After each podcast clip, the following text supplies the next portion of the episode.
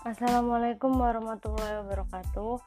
Jadi di sini kita bakalan ngebahas bagaimana analisa janji dan akad dalam transaksi bisnis pada e-commerce. Dalam perjanjian ijaroh, suatu akad merupakan ikatan yang ingin mengikatkan diri.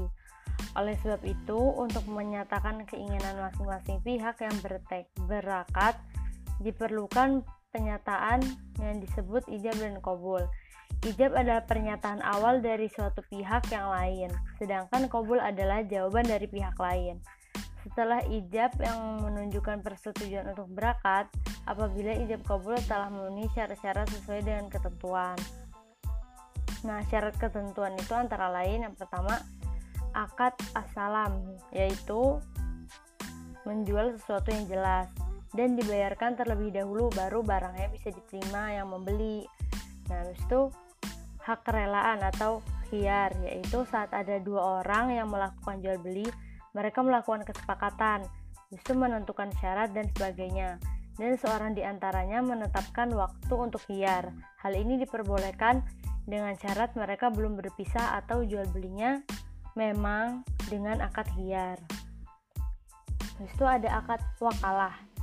Secara bahasa akad wakalah berarti penyerahan.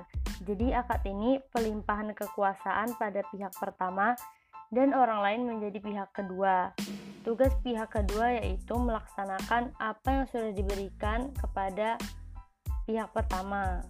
Apa yang sudah diberikan tugasnya oleh pihak pertama. Apabila tugas sudah selesai dilaksanakan, maka resiko yang menanggungnya adalah dari pihak pertama.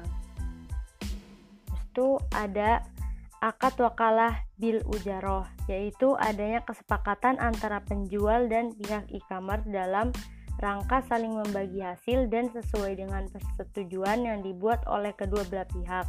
Jadi akad wakalah bil ujaroh ini akad saling membagi hasil yang sesuai dengan persetujuan.